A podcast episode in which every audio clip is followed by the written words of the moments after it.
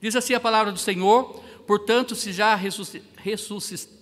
ressuscitastes com Cristo, buscai as coisas que são de cima, onde Cristo está assentado à destra de Deus. Pensai nas coisas que são de cima e não nas que são da terra, porque já estáis mortos e a vossa vida está escondida com Cristo em Deus. Quando Cristo, que é a nossa vida, se manifestar, então também vós vos manifestareis com Ele em glória. Mortificai, pois, os vossos membros que estão sobre a terra, a fornicação, a impureza, a afeição desordenada, a vil concupiscência e a avareza, que é a idolatria, pelas quais coisas vem a ira de Deus sobre os filhos da desobediência, nas quais também em outro tempo andastes quando vivieis nelas. Versículo oito, mas agora despojai-vos também de tudo, da ira, da cólera, da malícia, da maledicência, das palavras torpes da vossa boca. Não mintais uns aos outros, pois que já vos despistes do velho homem com os seus feitos, e vos vestistes do novo, que se renova para o conhecimento, segundo a imagem daquele que o criou. Vamos orar. Eterno Deus, rogamos, fale conosco através da tua mensagem. Também, ó Pai, eu rogo para que almas venham crer que Jesus é o Senhor e Salvador, se arrepender dos seus pecados e ter essa certeza, convicção que o Senhor nos dá a vida eterna. É isso que eu te peço, agradeço, em nome de Cristo Jesus, amém. Pode sentar. Nós podemos descrever o nosso inimigo de várias formas. Infelizmente, não há atributos de qualidade, não é? Virtudes boas no nosso inimigo, Satanás. Mas há, há uma, algo que realmente mostra quem ele realmente é: a mentira. Ele sempre foi mentiroso, desde o princípio. E hoje à noite nós vamos ouvir de Deus sobre a mentira, algo que nós precisamos despojar, tirar das nossas vidas. Nós que já aceitamos a Cristo como Senhor e Salvador, nós que somos filhos e filhas de Deus, devemos deixar a mentira de lado. Acredite, a mentira é um dos pecados mais comuns e mais praticados por muitas pessoas, principalmente por cristãos. Ainda, sim, cristãos praticam muito a mentira. Olha, a mentira é um dos pecados mais generalizados de nossa sociedade, a tal ponto que as consciências de muitos cristãos têm se tornado, então, insensíveis com relação ao pecado e à mentira. Parece que o cristão está ficando com a mente cauterizada com relação à mentira, e isso é ruim. Existem muitas pessoas crentes que creem que não se pode viver sem uma mentirinha, não é? Uma mentirinha não vai fazer mal a ninguém, e isso não agrada de fato Deus. A mentira, ela é covardia para não enfrentar então a realidade. Mentimos muitas vezes com medo daquilo que nós mesmos praticamos de errado e acabamos mentindo. O homem se justifica ao mentir, ele considera que as mentiras são piedosas ou por necessidades, ou ainda para evitar problemas maiores. Por isso que eu menti, por isso que eu falei aquilo, eu sei que não deveria, mas com isso eu salvei vidas. Acredite nisso, eu poupei muitas coisas ruins de acontecer. Mas o que seria a mentira? Olha, mentira nada mais é do que a manifestação contrária à verdade, cuja essência é o engano e cuja gravidade se mede segundo o egoísmo ou a maldade que se é, encerra. Ela entra na lista dos dez mandamentos de Deus. Diz assim a palavra do Senhor em Êxodo, capítulo vinte, versículo dezesseis. Não dirás falso testemunho contra o teu próximo. Lembrando que, na realidade, os mandamentos de Deus não se resume apenas em dez, mas há mais de seiscentos e oitenta mandamentos em toda a Bíblia, que nós devemos viver a cada dia, e um deles é não mentir, não mentir. Um dos efeitos da conversão ao cristianismo é deixar de mentir. Incrível que quando eu estou evangelizando, principalmente crianças, ou quando os tios, as tias estão dando aula no cultinho, ou na E B D para crianças, e aí então fazemos aquela pergunta clássica: vocês têm pecado? Não. Vocês já mentiram? Não. Né? A palavra de Deus diz em primeiro João que nós, se falarmos que não mentimos, já pecamos, porque nós mentimos, de fato, não é para ser, mas acontece. E crianças, muitas vezes, nós temos que levar elas ao conhecimento, mostrando que a mentira é algo que não agrada a Deus, e é algo mais genérico que tem se praticado nos dias de hoje, é a mentira. E, é... E um dos feitos da conversão, então, ao cristianismo é deixar de mentir. Efésios capítulo quatro, versículo vinte e cinco, diz assim: por isso deixai a mentira e falai a verdade, cada um como é, o seu próximo, porque somos membros um dos outros. Deixe a mentira e fale a verdade. A mentira direta, como de Ananias e Safiras, que levou eles à morte ali em Atos capítulo cinco, versículo quatro, muitas vezes há pessoas dentro da igreja fazendo o mesmo, enganando a Deus, enganando ou querendo enganar a Deus. Não é a única forma de mentira, a de Ananias e Safira, podemos ser vários outros. Em algumas ocasiões se trata de meias-verdades, que é uma mentira inteira. Como Abraão disse de sua esposa, é, Sara a Abimeleque: ela é minha irmã.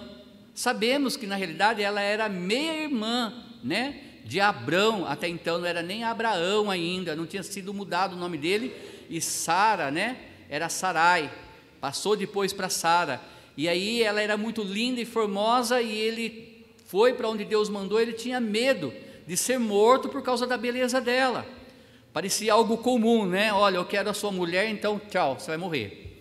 E ele tinha medo disso, e para isso ele fala uma mentira, uma meia mentira. Ele deveria ter falado a verdade: ela é meia irmã, mas ela é minha esposa. Essa era a verdade. Gênesis capítulo vinte, dois e doze fala sobre isso. O propósito é sempre enganar. Pode ser também uma resposta evasiva, como a que Caim disse a Deus. Gênesis capítulo quatro, versículo nove. Gênesis quatro, versículo nove.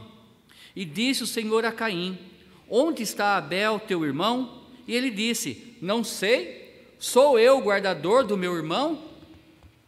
Não é? Deus confrontando Caim do erro dele. Caim, ao invés de falar a verdade, ele mente e ainda ele age dessa forma, não é? Lembrando que Deus é um Deus que perdoa e sempre está pronto a nos perdoar.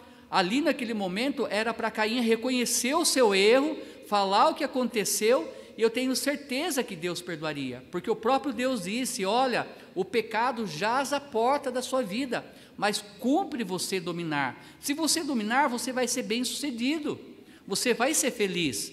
Deus estava dizendo: olha, se arrependa, fale a verdade. E ele infelizmente mentiu.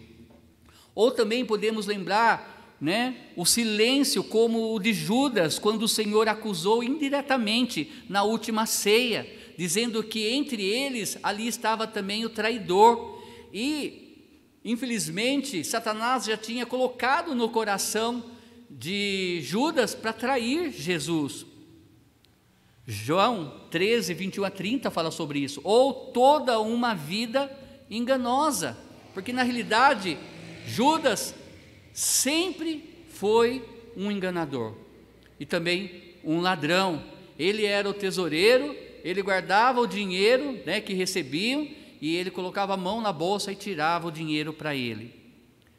A palavra de Deus diz em primeira João um, seis, se dissermos que mantemos comunhão com Ele e andarmos nas trevas, mentimos e não praticamos a verdade. E não praticamos a verdade. A mentira não é um pecadinho. Isso não existe. Os mentirosos irão para o lago de fogo. Mas deixa eu lembrar a todos que ninguém vai para o inferno pelos pecados. Na realidade, uma pessoa deixa de ir para o céu porque não creu que Jesus é o Senhor e o Salvador. Jesus veio para salvar os perdidos, ou seja, aqueles que consideravam pecadores. E toda a humanidade é pecadora, porque por um só homem entrou o pecado no mundo, e pelo pecado a morte, e a morte passou para todos os homens, e esse homem foi Adão. Todos nós erramos, todos nós pecamos, e Deus, Jesus veio para salvar o pecador. Mas não é o pecado que nos leva para o inferno. Porém, aqueles que continuam sendo rebeldes a Deus, não crendo que Jesus é o Senhor e o Salvador, às vezes muito aceitam a Cristo como Salvador, de medo de ir para um lugar de tormento eterno, mas não aceita Ele como Senhor. Se você aceita Jesus como Senhor, então você é servo dEle, você tem que servir a Ele, você tem que despojar os pecados da sua vida, apesar de continuarmos pecando, mas principalmente deixar a mentira de lado. Apocalipse capítulo vinte e um, oito diz, mas quando aos tímidos e aos incrédulos e aos abomináveis e aos homicidas e aos que se prostituem e aos feiticeiros e aos idólatras e a todos os mentirosos, a sua parte será no lago que arde com fogo e enxofre, o que é a segunda morte. Lembra que todos nós nascemos mortos espiritualmente.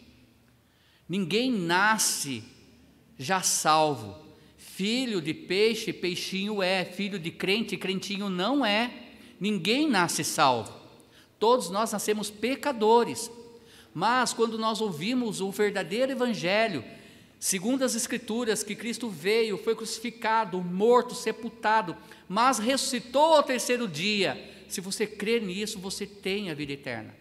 O próprio Jesus disse isso para os judeus, ali em João capítulo cinco, versículo vinte e quatro, em verdade, em verdade vos digo, todo aquele que ouve a minha palavra e crê naquele que me enviou, tem a vida eterna. O verbo está no presente, não é no futuro, e não é que vai perder, tem a vida eterna. Ele conclui, não entrará em juízo, que seria isso, sendo lançado no inferno e depois no lago de fogo, mas passou da morte para a vida eterna. Ou seja, você nasce morto espiritualmente, você ouve o evangelho, você passa da morte eterna para a vida eterna. A morte física é só uma ilustração do que vai acontecer com todos aqueles que não aceitam a Cristo como Senhor e Salvador, que se mantém rebelde contra Deus. É separação. Ninguém conversa com o pai e a mãe que já se foi ou com um parente. Ninguém toma cafezinho de manhã mais com eles. Morte é separação. E isso simboliza, tipifica a morte eterna. Todo aquele que não tem o filho vai ficar eternamente longe dele. Mas aqui nós podemos ver uma lista de pecados. Mas aqui são pessoas que não creram em Jesus Cristo. E que aqui em Apocalipse agora estão sendo chamados para o grande trono branco para receber a sentença e ser lançado no lago de fogo. Nós devemos entender que o Hades, o inferno, não é o mesmo que o lago de fogo. O Hades, o inferno, fica no nosso planeta, no núcleo da nossa terra. A própria ciência já diz, já explicou, que é feito de fogo o núcleo da nossa terra. Toda alma que não aceita Cristo vai para esse lugar de tormento. Mas haverá um dia, depois do milênio, no final do milênio, no grande trono branco, que todos eles, desde Caim até aquele dia, vai ser tirado do inferno, colocado na presença de Deus e vai receber a sentença, porque vai abrir livros e o livro da vida. E o nome que não foi achado no livro da vida vai ser lançado no lago de fogo, que a Bíblia não fala aonde é.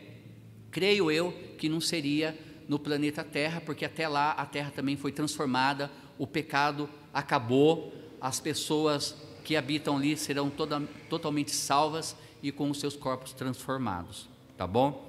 Mas aqui a lista entra também, e todos os mentirosos.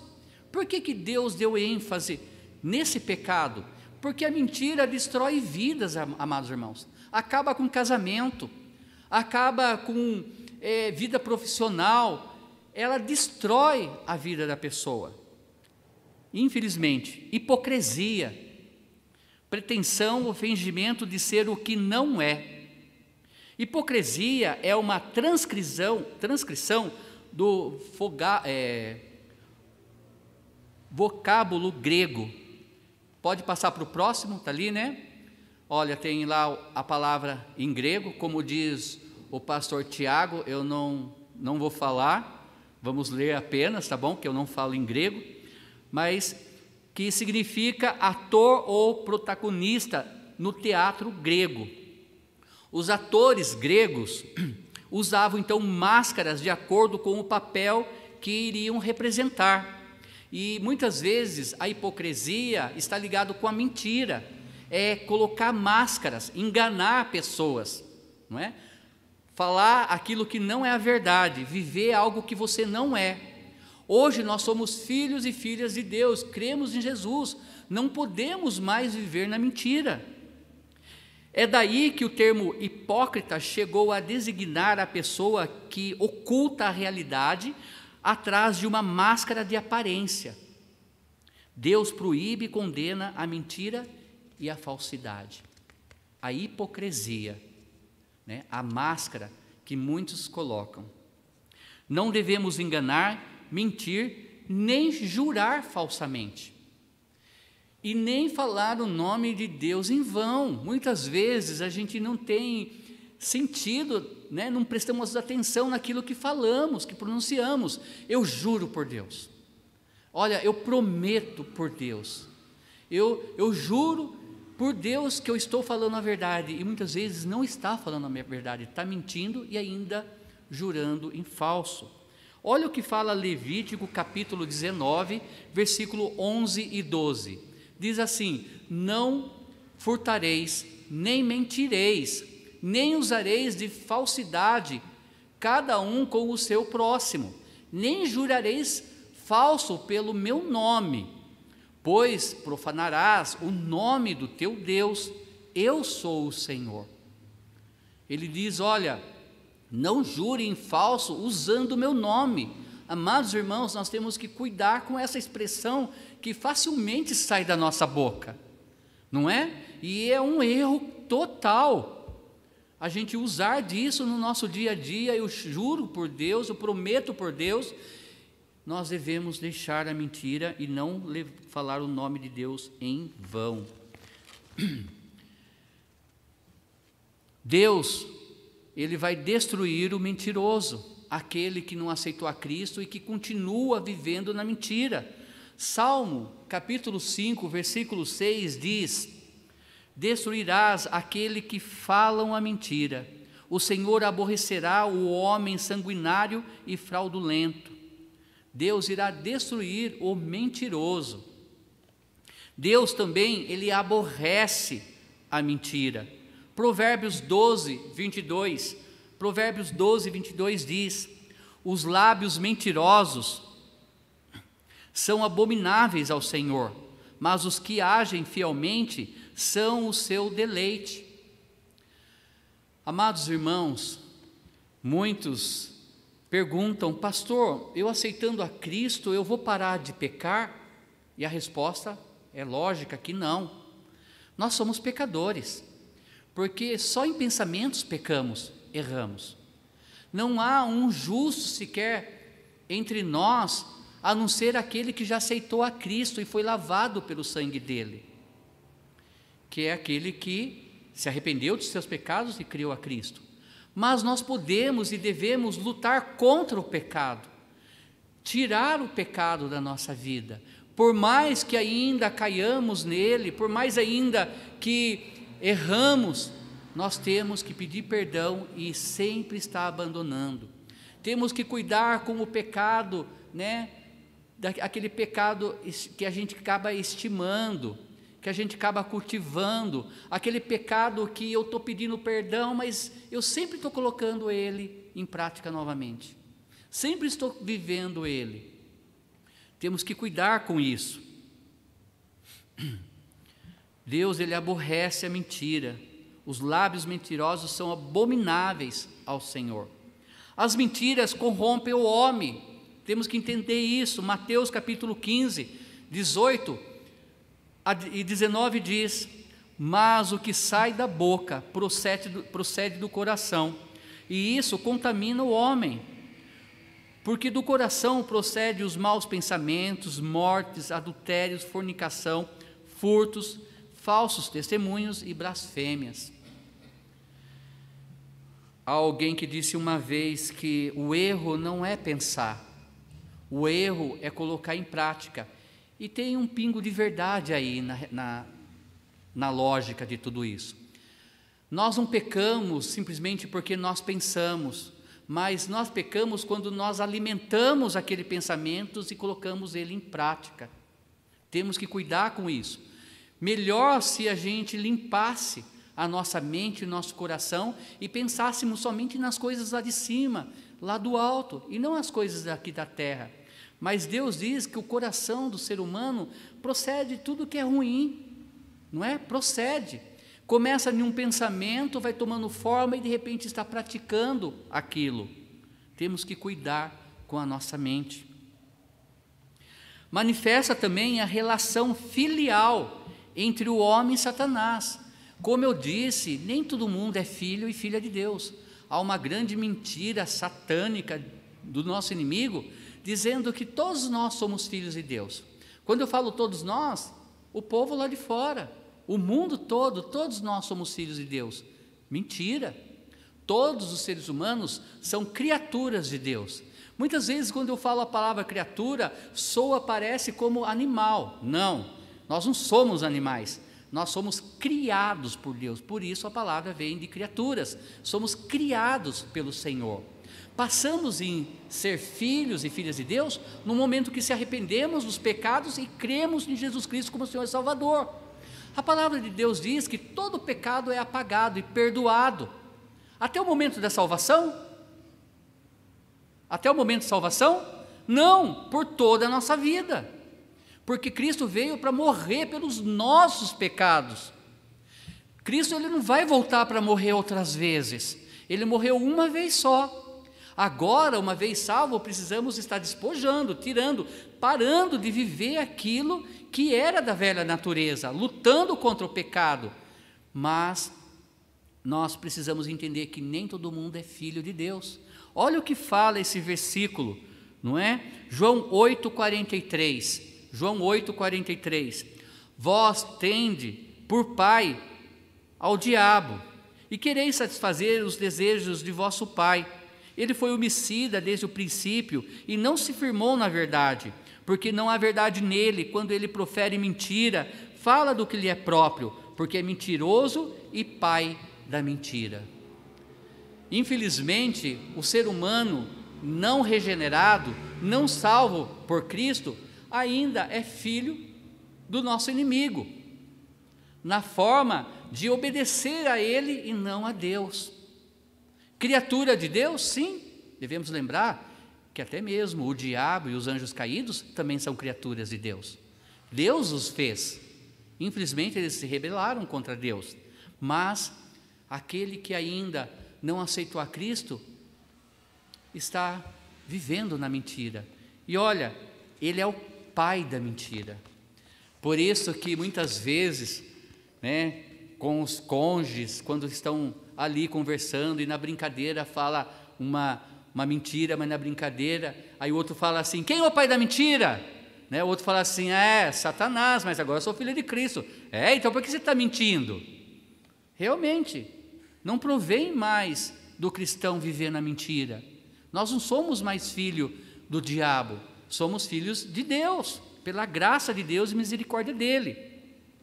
Devemos rejeitar a mentira, amados irmãos, rejeitar. Colossenses capítulo três, versículo nove, não mintais uns aos outros, pois que já vos despistes do velho homem com os seus feitos.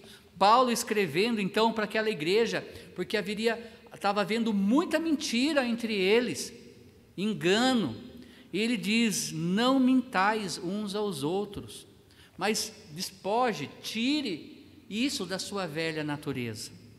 O engano faz a vida infeliz, mas Deus promete bênçãos e dias bons aos homens que falam a verdade. Primeira Pedro capítulo três, versículo dez. Primeira Pedro capítulo três, versículo dez diz: porque quem quer amar a vida e ver os dias bons, refreie a sua língua do mal, e os seus lábios não, não fale engano. Lembrando que aqui a palavra engano, ela está associada, ligada com mentira. Não engane, né? Não minta para ninguém. Então, quer viver bem? Quer ter uma vida feliz? Aparta a tua língua do mal, freia a tua língua. Sabe quando alguém vem falar de alguém? Fala, você já falou com ela antes de falar comigo? Fale desse jeito. Não caia na armadilha do erro. Não caia na armadilha de fazer parte da mentira, não é? Ou da fofoca. Tudo isso não provém de Deus, não provém. Cristo, ele é o nosso maior exemplo de verdade, porque nele não encontrou mentira jamais, porque ele é Deus.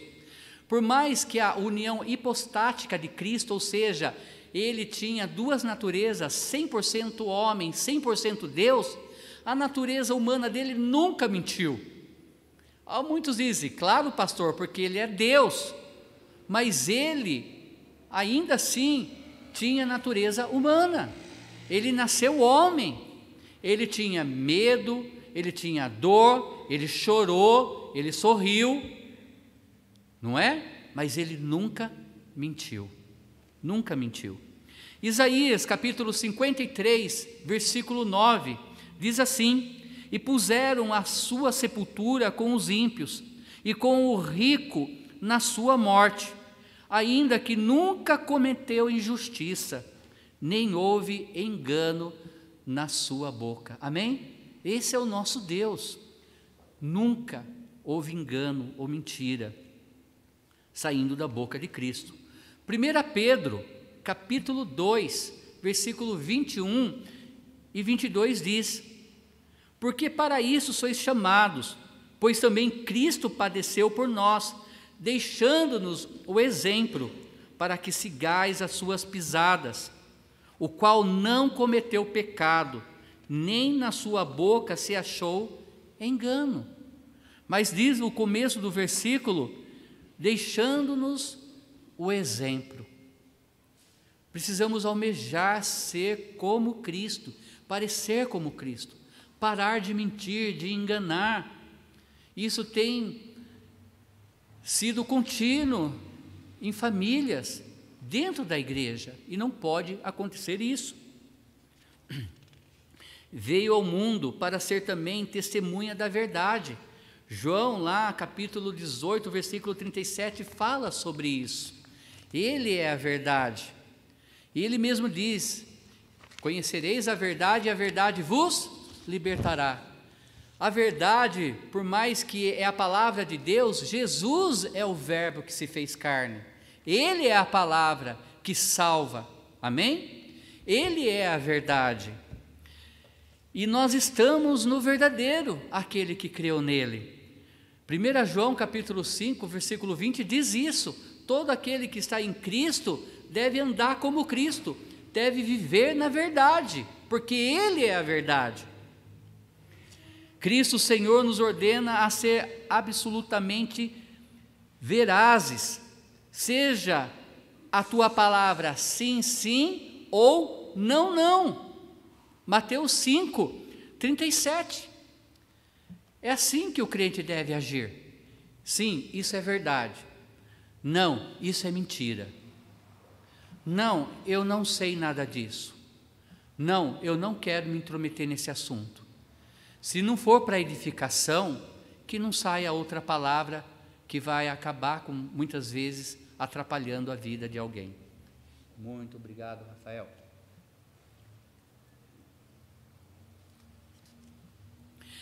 Está também preparando para si uma igreja sem mancha e sem ruga. Efésios cinco, vinte e sete. Por mais que nós tenhamos pecado, nós somos a noiva de Cristo. E Ele está preparando morada para nós. Haverá um dia que Cristo vai arrebatar sua igreja. Todo aquele que crê em Jesus Cristo, em um piscar de, óleo, de olhos, nós vamos nos encontrar com Ele nos ares. Lá nossos corpos serão transformados. Hoje os nossos corpos são corruptíveis, não é? São perecíveis, estraga por causa do pecado. Naquele momento nós seremos transformados e teremos novos corpos incorruptíveis. E um dia voltaremos com Ele para reinar nessa terra, no final da grande tribulação, na entrada do milênio. O povo de Deus aborrece a mentira e rejeita os que praticam. É esse que tem que ser o nosso desejo. Provérbios treze, cinco, Provérbios treze, cinco diz: o justo odeia a palavra de mentira, mas o ímpio faz vergonha e se confunde. Nós devemos odiar esse pecado. Eu odeio a mentira e tem, temos que viver isso. Orando também para ser guardado da mentira, devemos buscar a presença de Deus e falar: Senhor, me ajude a não cair nesse laço, me ajude a não mentir, me ajude a viver de uma forma que eu não precise cair no laço do passarinheiro e pratique a mentira. Salmos, Salmo cento e dezenove, vinte e nove e trinta diz: desvia de mim o caminho da falsidade e concede-me piedosamente a tua lei. Escolhi o caminho da verdade, pro, propus-me seguir os teus juízos. A oração do salmista ali, então: desvia, Senhor, de mim o caminho da falsidade, em outras palavras, da mentira. Não deixe eu viver o caminho da mentira na minha vida. Amados irmãos, não posso deixar de falar uma verdade. Eu vim de uma família, como todos, lógico, nascem incrédulos. E eu fui o primeiro a aceitar Cristo na família do meu pai. E hoje somos sete irmãos, somente três aceitaram a Cristo até agora. Mas como eu era mentiroso, como a minha família era uma família mentirosa. O meu pai matava todo mundo. Ele falava: sabe quem morreu? Fulano. E a gente andava na rua e encontrava com a pessoa. Pai, mas fulano não morreu? Ah, não morreu? Pensei que tinha morrido.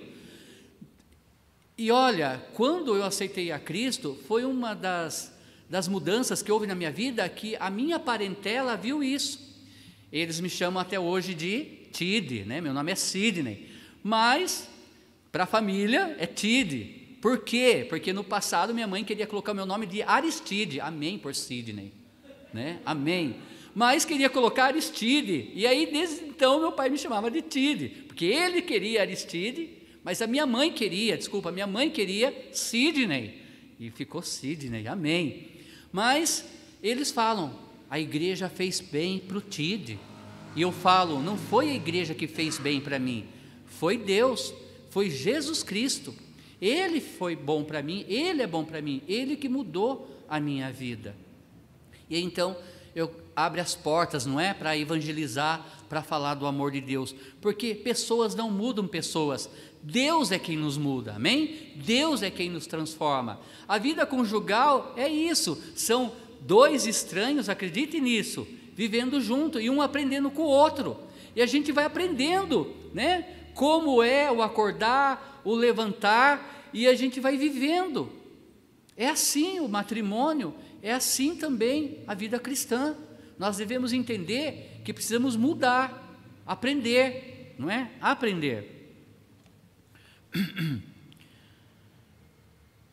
O dano é grande, amados irmãos, àqueles que vivem na mentira, que vivem no engano. A mentira, ela passa a anestesiar a consciência do mentiroso, tornando-o insensível à verdade. A verdade não penetra e não transforma mais a sua vida. A mentira vicia com mais facilidade, já que é uma, que uma mentira conduz então a outra e faz formando aquela bola de neve. Muitas vezes a mentira é tão grande que não tem como voltar, e alguns, acredite, acabam tirando a própria vida, de medo de descobrir ou pelo estrago que causou na sua própria vida. A falsidade e a mentira são muito prejudiciais ao relacionamento entre os discípulos e Cristo. Cria a desconfiança, o receio, a incredulidade e a suspeita. Jesus, depois que acabou a ceia, ele disse: um entre vós é o acusador. E ficou aquela interrogação na cabeça de muitos: quem, Senhor? Seria eu? Fico feliz quando eu escuto alguém perguntando: fui eu? A tendência é: hum, será que é fulano? Será que é outra pessoa? Deus se, a, se agrada do coração contrito, aquele que reconhece o seu próprio erro. E ali alguns falaram: Senhor, seria eu? Esse? Pedro foi um deles, João foi outro que falou sobre isso. Olha, a grande diferença de Davi com qualquer outra pessoa é um coração contrito a Deus. Davi é como nós, um homem feito de pés de barro, que quebra, que cai. Ele caiu em adultério, ele matou uma pessoa, não é? Causou sangue, destruição, mas ele disse: Senhor, eu pequei contra ti, e contra ti som, somente eu pequei. Ele reconhecia o erro dele, o erro dele. O Senhor nos ordena a rejeitar a mentira em todas as suas formas: falso testemunho, engano, hipocrisia, fingimento, exagero, calúnia, desonestidade, não cumprir os tratos injustificadamente, fraude, falsificação em todas as áreas de nossa vida: lar, trabalho, comércio, igreja, autoridades, colégio, amizades, etc, etcétera. Tem que deixar de fora. A sociedade assentada sobre a mentira e a falsidade está destinada a desmoronar, à destruição. Infelizmente, a casa, a família que vive na mentira só vai colher fracasso. É preciso edificar uma estrutura moral de veracidade em todas as hortes e escalas da vida. Os governantes, né, os pais, os filhos, os patrões, os empregados, os mestres, os alunos, os professores, os comerciantes, todos devem buscar viver uma vida de verdade, para que as coisas mudem no nosso meio. Nós podemos ver algumas figuras na Bíblia que parece que buscaram, lutaram contra o pecado e venceram. Enoque andou com Deus, ao ponto de Deus o tomar. Deus falou que ele era íntegro e reto, assim como Noé também. Deus achou graça, né, na vida de Noé e sua família. E ele disse que ele era íntegro, íntegro e reto no meio daquela geração corrompida que Deus queria destruir. Um outro personagem, Jó, não é? Ele conversando com o próprio inimigo, falando: olha, conhece o meu servo Jó? Ele é um homem íntegro e reto, e desvia os seus olhos do mal. Ele nos dá aí uma fórmula como a gente parar de mentir, desviando os nossos olhos do mal, desviando do caminho que leva para o mal. Amados irmãos, há duas entradas para o nosso coração, que são os nossos olhos e os nossos ouvidos. E muitas vezes, muitas vezes isso acaba se transformando também, misturado com a mentira. Aquilo que você vê, aquilo que você ouve, e então se torna um telefone sem fio, passando um para o outro. Que possamos ser como esses homens, achar aos olhos de Deus, né, homens e mulheres íntegros, que desvia do mal. Como libertar-se e corrigir-se? Primeiro, arrepender-se. Não tem outro meio, não tem. Essa mensagem começou dizendo que se arrepender é o primeiro passo para aceitar Cristo e deixar a mentira.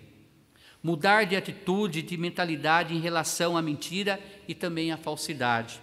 Rejeitar a mentira, eliminá-la da vida, determinar obedecer somente a Deus em tudo e viver sempre na verdade. Disciplinar-se até cultivar uma nova atitude baseada na veracidade, confessando seus pecados. Por isso que é de suma importância, seja na igreja, seja no seu lar, em qualquer lugar que você vá orar, comece a sua oração assim: Senhor eterno, me perdoe pelos meus pecados, limpe o meu coração. Por que, amados irmãos? Porque Deus é santo. Santo, santo, santo é o Senhor. E o santo não se mistura com o profano. Precisamos, mesmo salvos em Cristo, constantemente estar pedindo perdão pelos nossos pecados. Sem sombra de dúvida. Se arrepender-se. Provérbios, capítulo vinte e oito, treze e quatorze, diz: os que encobrem as suas transgressões nunca prosperará, nunca irá prosperará, prosper, prosperar, mas o que as confessa e deixa alcançará misericórdia. Bem-aventurado o homem que continuamente teme, mas o que endurece o seu coração cairá no mal. Aquele que confessa e deixa, né? que confessa e deixa. Toda mentira é pecado e deve ser completamente confessada, esclarecendo-se a verdade diante de Deus e também da pessoa enganada. É importante. Tiago fala sobre isso, capítulo cinco. Né? Confessai os seus pecados uns aos outros. Quando você estuda ali, está dizendo, olha, se você está em falta com alguém, confesse, fale, peça perdão e acerte com o teu irmão, acerte também com a tua igreja local. É importante porque nós somos o corpo de Cristo. Mas lembre-se, amados irmãos, Deus é um Deus que perdoa, amém? Ele perdoa os nossos pecados. Ele não quer nos ver prostrados no chão, caídos, Ele quer ver levantado, e é Ele que nos coloca de pé, lógico, quando nós pedimos perdão. Mas olha o que diz primeira João um, nove: se confessarmos os nossos pecados, Ele é fiel e justo para nos perdoar os pecados e nos purificar de toda injustiça. Ele não só nos perdoa, mas Ele nos purifica. Sabe o que quer dizer a palavra purificar? É não ter nada que te condene mais. Ninguém vai ali no Rio Sorocaba, pega um copo daquela água e toma. Mas se falassem, aquela água está purificada, cristalina, você pode agora tomar. É a mesma forma, nós nos sujamos por causa do pecado, mas quando nós confessamos e deixamos, Deus não só perdoa, mas Ele remove toda sujeira, nos purificando novamente. Sabe quando você vai diante de Deus e você chora, você derrama sua alma, aí você se levanta leve, transformado? É assim que é um coração contrito, um coração arrependido. Isaías quarenta e três, vinte e cinco, um versículo que eu amo muito: eu, eu mesmo, sou o que apago as tuas transgressões, por amor a mim, e, de, e dos teus pecados não me lembro. Deus falando para Israel. Amados irmãos, como Israel mentiu, como eles pecaram, e não somos diferentes deles, mas uma vez que você confessa e deixa, Ele diz, eu mesmo, eu, sou o que apago as suas transgressões. E Ele diz, por amor a mim. Ele, e isso é tão bom, né? Por amor a Ele, Por Ele, Ele faz isso. E nós podemos descansar nisso, porque Ele é Deus. Se Ele falar assim, por amor ao teu irmão, eu te perdoo. Hum, não seria certo, porque meu irmão, o amor dele não é como o amor do meu Deus. Não é? Infelizmente. E Hebreus, capítulo dez, dezessete, para finalizar, diz: e jamais me lembrarei dos seus pecados e também das suas iniquidades. Amém? Mas lembra, devemos confessar e deixar. Sempre lembro daquela mulher que foi pega em adultério, e os sacerdotes, os fariseus, querendo pegar Jesus, porque era um dia de sábado, arrastam aquela mulher até ele, e fala assim: Senhor, esta mulher foi pega em adultério, o que diz sobre a lei de Moisés? Aí então Jesus, escrevendo na areia, ninguém sabe o que ele estava escrevendo, alguns dizem que poderia ser os pecados de todos aqueles homens e mulheres que estavam ali para apedrejar aquela mulher, ou talvez estava escrevendo algum versículo da, do Velho Testamento, até mesmo da época de Moisés. De repente ele fala: aquele que não tem pecado, atire a primeira pedra. Ninguém aqui está apto para julgar ninguém. Todos nós pecamos. De repente, cada um começou a jogar a sua pedra no chão e foram saindo aos poucos. E aquela mulher estava caída no chão, esperando para ser apedrejada. Daí Jesus Cristo vira para ela e fala: levanta-te. Ela levantou e fala para ela: olhe para trás. E ela olha e ele diz: vedes, onde estão aqueles que te acusam? E ela diz: foram embora. E aí ele fala: nem eu te condeno, vás, mas não peques mais. Ela deixou de ser pecadora, amados irmãos? Não. Ele estava falando daquele pecado específico: vá e não adultere mais, eu não te condeno, eu te perdoo, mas não pratique mais esse pecado. Aquele homem que estava no poço de Betseba, aonde conta a história que quando o anjo tocava as águas, a pessoa que estava com alguma enfermidade caísse naquelas águas, ficava curado. E era cheio de pessoas enfermas, coxos, cegos, doentes de todo tipo. E tinha entre eles um homem paralítico. E Jesus, indo para aquele poço, observou ele e chegou para ele e disse: quer ser curado? Ele: sim, eu quero, Senhor. Levanta-te. Aí ele se pôs em pé. E todo mundo ficou admirado. Só que ele disse: vá, não peques mais, para que não te aconteça coisa pior. Provavelmente aquele homem estava paralítico por causa do próprio pecado dele. As consequências do pecado levou ele até aquilo. Por isso Cristo disse: vás e não peques mais, para que não te aconteça algo pior. Ele levantou e foi. Lembre-se, precisamos pedir perdão, mas deixar aquele pecado, não viver mais. E muitas vezes pode acontecer coisas em nossas vidas, doença e outras coisas pior, por consequência dos nossos pecados.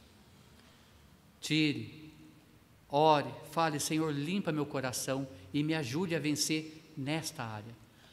Todos nós temos uma área para batalhar, todos nós temos algo para tirar, despojar da nossa vida, que possamos colocar tudo aos pés de Cristo. Amém?